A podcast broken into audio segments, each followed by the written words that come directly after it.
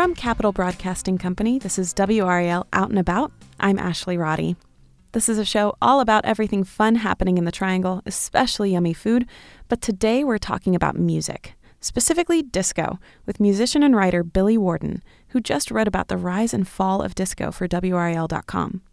Take a listen to this interview with Billy and Jessica Patrick.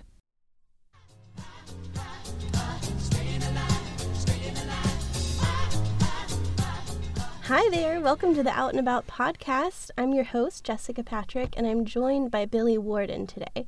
So, Billy is a musician, he's a writer, but I'm just going to let this disco expert introduce himself. I don't know if you could call me a disco expert. If you saw me on the floor, you wouldn't say expert.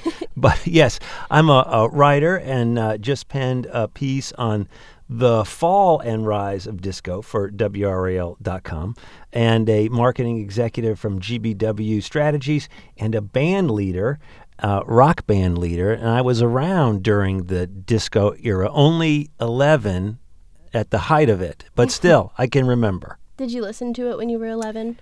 my parents and and everybody in my family the grown-ups loved it and as a 10 11 year old you see your aunts and uncles getting up in the living room to to get down to it with the hustle and it's it was really a wonderful thing and then when i got to be a teenager and you know how teenagers take that turn and hate everything that their parents are about Yeah. you know then I, then i got eh, exposed to the whole anti disco campaign and i've always been fascinated by what happened with disco and Yeah. and how it represents tribes coming together and how then the fall of it kind of represents the way tribalism drives people apart and that's a big part of what the story's about It is. Everyone, when I said Billy was a disco expert, I'm referencing a story he submitted to us to WRAL Out and About this week. And the story tells a lot about what Raleigh's disco scene was like in the 70s. And it also talks about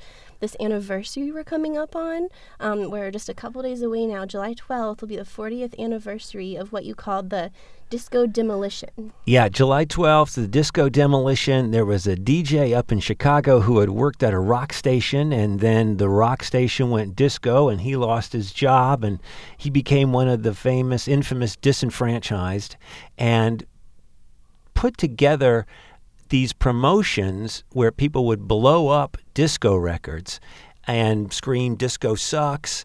And the biggest one the one that you're referencing happened at uh, comiskey park during a white sox doubleheader.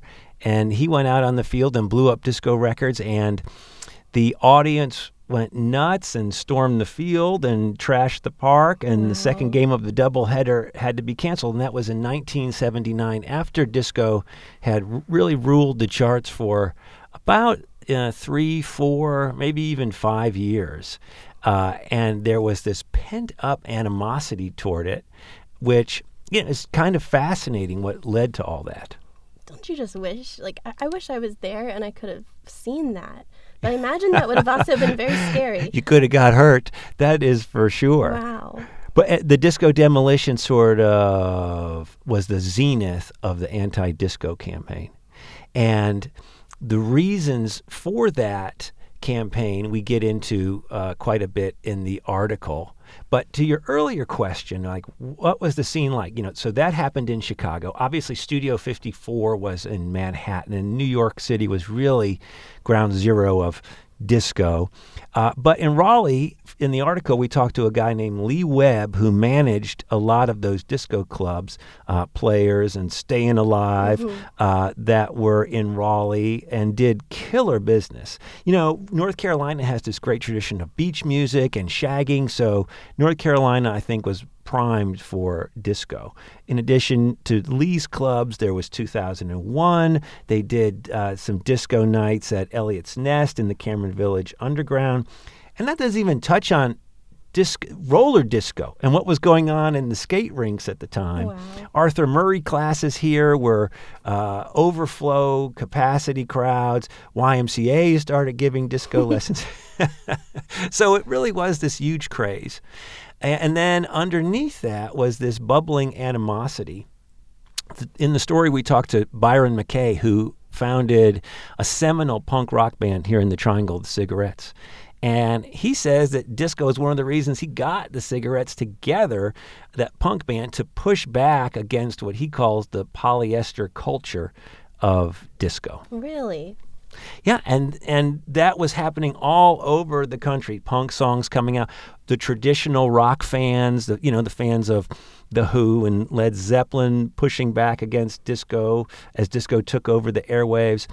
And disco would provide some crucial DNA for hip hop, but even some of those early hip hop DJs didn't like the, I guess, polyester, uh, plastic image of Mm-hmm. disco, those early, early pioneering DJs, or at least that's what they say today.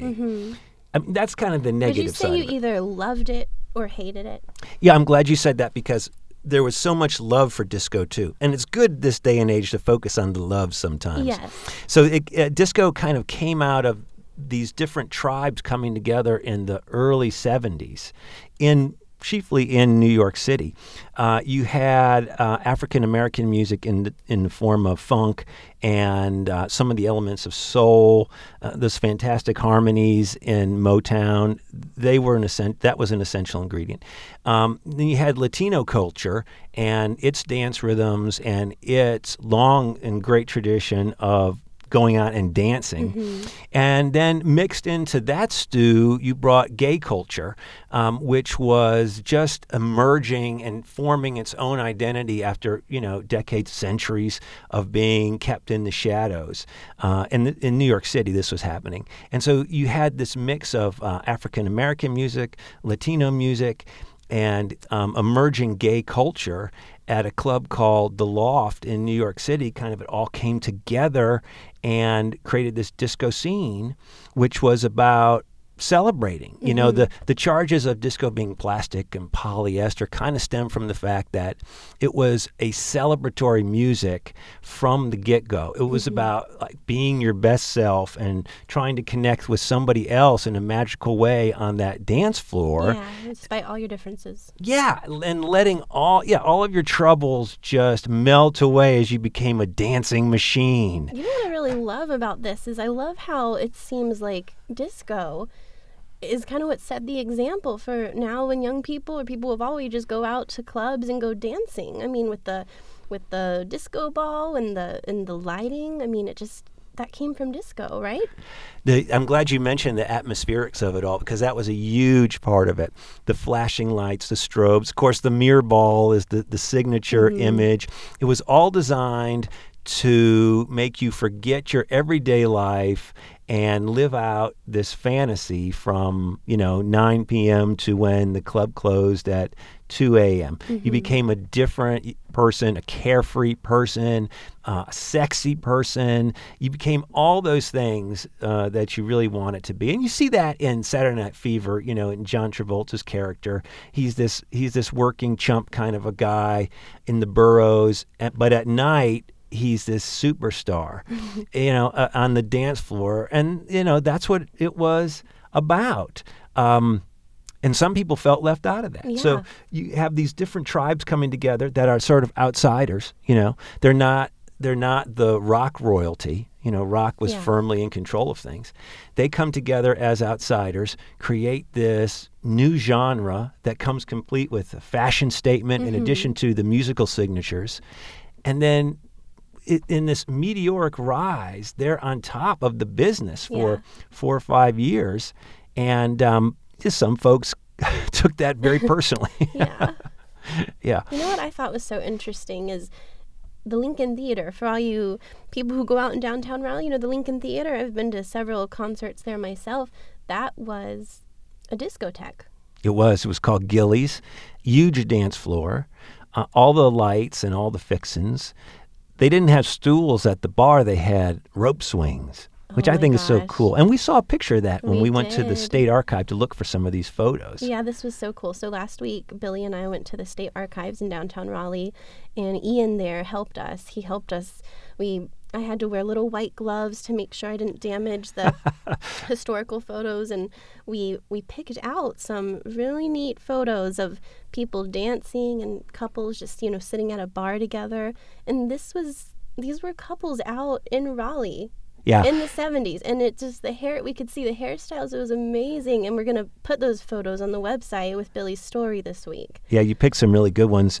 And to that point, Lee Webb, the manager of some of those disco clubs, talks in the story about going to Studio 54 and uh, wanting to scope out the Manhattan discos and bringing back some of the elements he saw there and, you know, trying to recreate them in Raleigh and doing that and drawing huge crowds. I mean, the, he describes the crowds wrapping around the block on a Friday or Saturday night at the Raleigh discos drawing from uh, Raleigh, from Raleigh suburbs, but drawing from cities you know, miles and miles away, people wanted to experience this disco phenomenon. One thing that's not in the story that is kind of funny to me is that when Lee went to Studio 54 to scope it out, he couldn't get in because Studio 54 was notoriously uh, exclusionary, right? Mm-hmm. I mean, if you were you know, a member of the Rolling Stones or uh, the mayor of the city, you could get in, but most commoners could not get in. And, and that sort of elitist image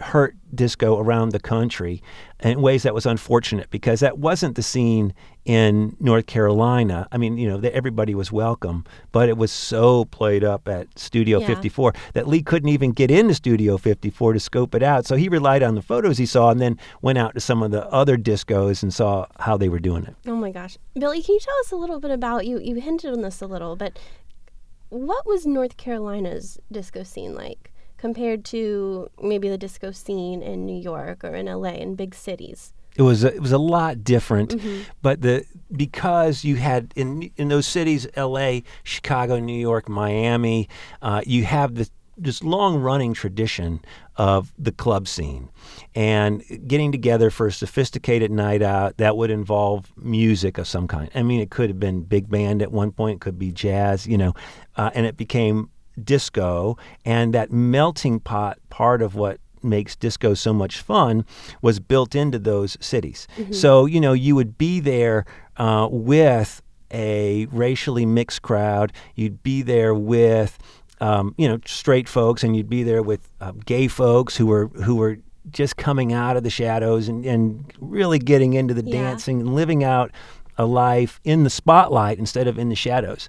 You know, North Carolina was a little different. North Carolina would be much more conservative than New York City, uh, and and chiefly from what I heard talking to folks, you, you get a lot of the strivers, you mm-hmm. know, like what you might call what in the 80s might be called yuppies or, you know, people who have am- had ambition they they wanted to experience life and they wanted to yeah. climb the ladder and being part of the disco phenomenon. Yeah. Buying that suit, you know, making an investment in your suit or mm-hmm. your satin dress, and then going out and preparing to spend lots of money on uh, cocktails, and which there was interesting ways to get around the uh, liquor laws there that some of the clubs employed to actually make those kind of fancy yeah. cocktails. But the disco was pitched in North Carolina as kind of an elevated nightlife experience. Yeah. And in the story, Lee talks about it being Raleigh's coming of age in terms of nightlife. Can you tell us what happened when disco died? What well, was that? What was that like? I mean, besides what happened in Chicago, what happened in Raleigh?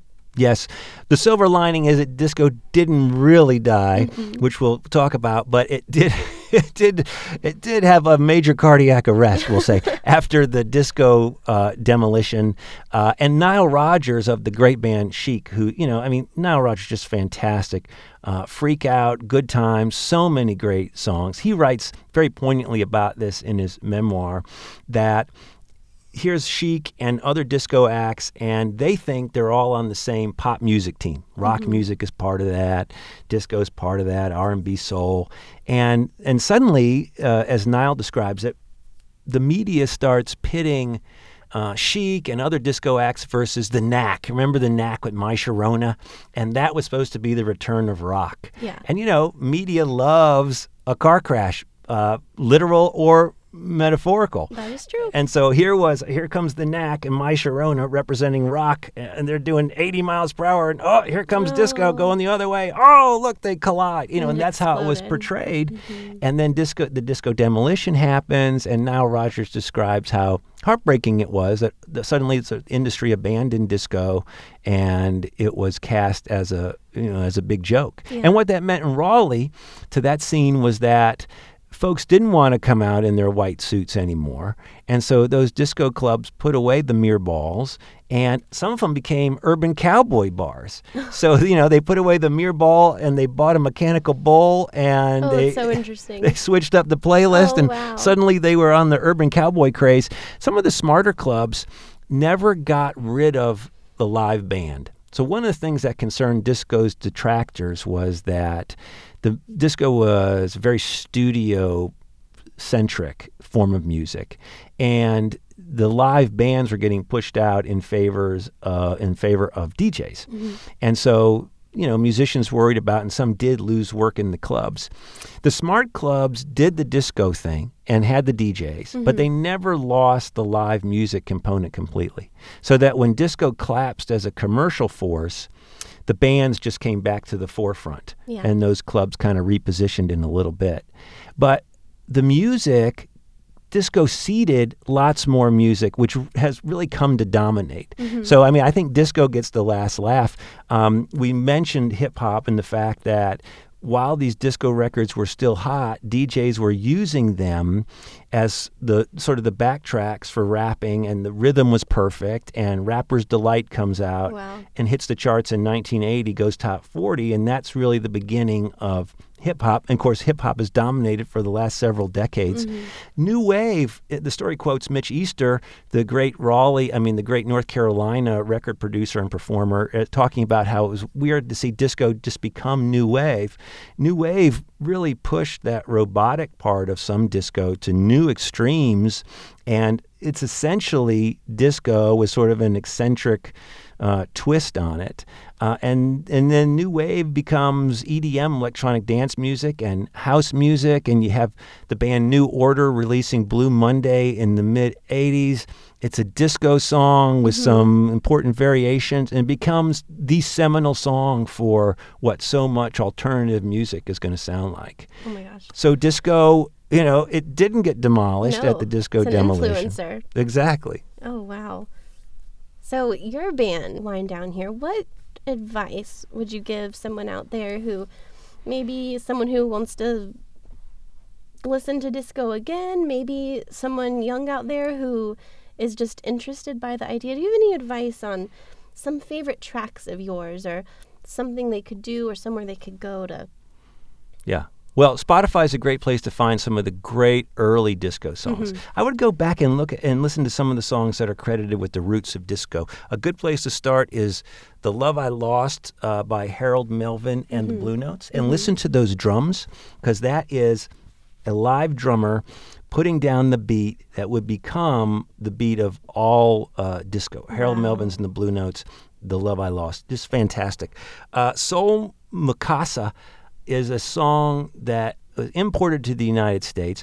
Heavily, you know, African rhythms, um, very stark. It's all about the rhythm, uh, not so much the melody. You know, in contrast with what Motown would bring to disco, uh, those fantastic melodies. Soul Makossa was very much we're going to dance and we can dance for hours to this song.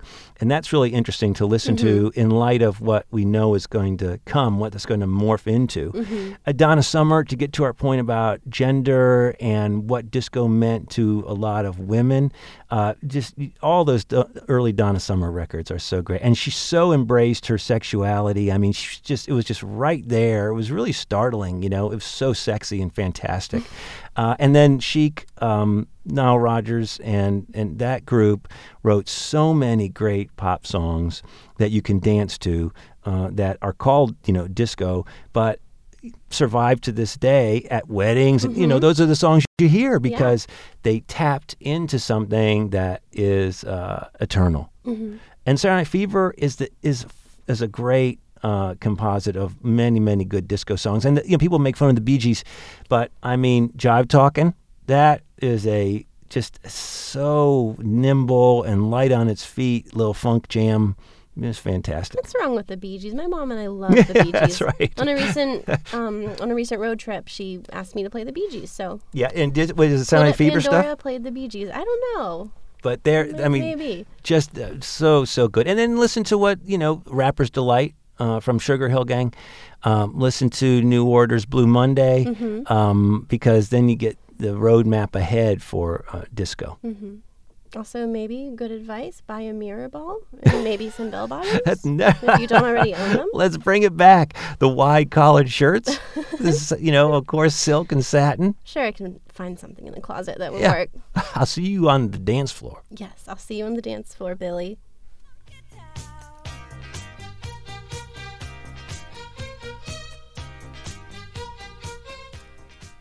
Thanks again to Billy Warden for chatting with us. If you want to know more about any of these topics, you can go to wral.com slash out and about.